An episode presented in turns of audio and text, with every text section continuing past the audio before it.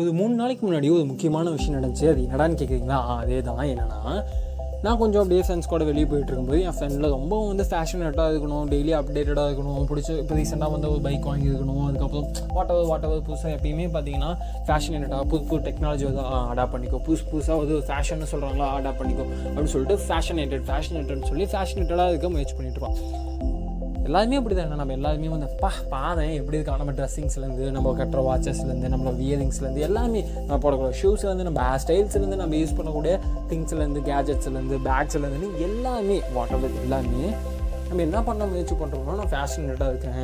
நான் வந்து எப்பிக்காக இருக்கேன் அந்த ஃபேஷனேட்டுலேயே என்ன பல வகைகள் இருக்குன்னு சொல்கிறாங்க எனக்கு கொண்டு வந்து நான் கொஞ்சம் அவுட் அப்டேட்டடாக ஃபேஷன் சொல்லலாம். பட் வாட் எவர் இந்த ஃபேஷனேட்டாக இருக்கிறதுனால நல்லதாக கெட்டதாங்கிறத தாண்டி அது தேவையானதான ஒரு விஷயம் இருக்குது ஓகே என்ன நான் வந்து அழகாகவோ அல்லது எனக்கு பிடிச்ச மாதிரி என்ன ப்ரொஜெக்ட் பண்ணிக்கணும் அப்படின்னு ஆசைப்படுறதுல தப்பு இல்லை. ஆனால் அதுக்கு நான் எந்த அளவுக்கு மெனக்கட்டுறேன் அப்படிங்கிறது ரொம்ப முக்கியமானது.